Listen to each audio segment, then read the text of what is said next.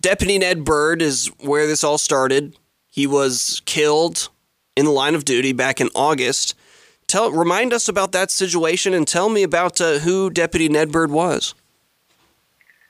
So, Deputy Ned Bird was a canine officer for the department.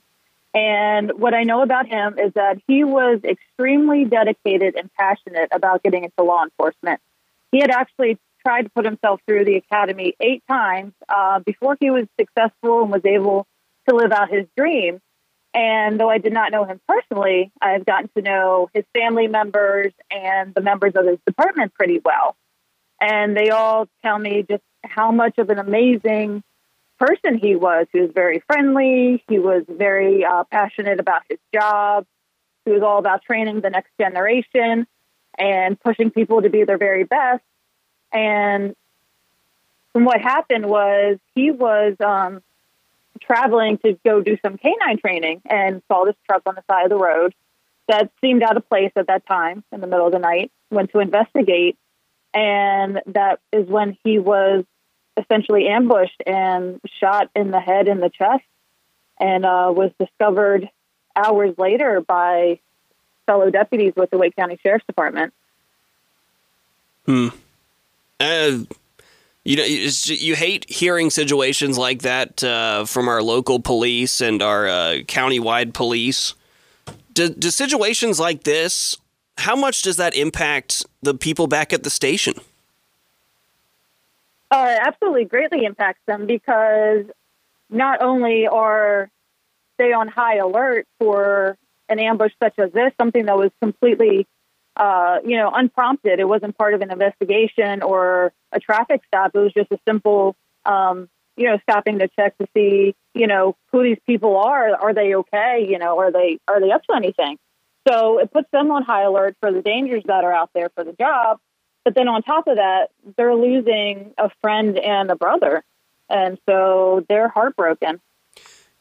I'm talking to Lindsay LiCausi with Back the Blue NC. For those who don't know uh, what all your organization does, what is Back the Blue North Carolina? We are a nonprofit organization that helps assist the children and families of officers killed in the line of duty here in North Carolina. So, specifically for officers who've been killed? Yes, sir. Um, and um, we support the families by not only attending the funerals and the memorial services and, you know, pretty much standing side by side with them and the departments through line of duty deaths, but we also help fundraise for the children and the family members who are left behind. I was Just about to ask, yeah. I mean, obviously, that's a changing your life forever when a parent dies, but uh, especially when your parent is a police officer or a sheriff's deputy uh, who's killed in the line of duty. How much does that impact a family? Uh, essentially, I mean, as a law enforcement family, you understand that there are risks with the job. Um, but as you can imagine, you never think it's something that is going to happen to you. And so when an officer is killed in the line of duty, whether it's a parent or a spouse or a child, is absolutely just heart wrenching. How is Deputy Ned Byrd's family doing? Um, they are they're they're doing okay. You know, they've been taking everything step by step, but what just happened with the escape of the fugitive kind of just tore that band aid right off of whatever has healed so far.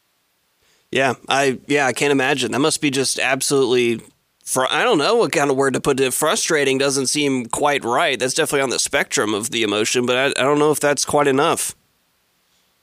Right, yeah, it's hard to find a word for it. Um, definitely frustrating, appalling, um, extremely upsetting too, because now they're wondering, is justice going to be served?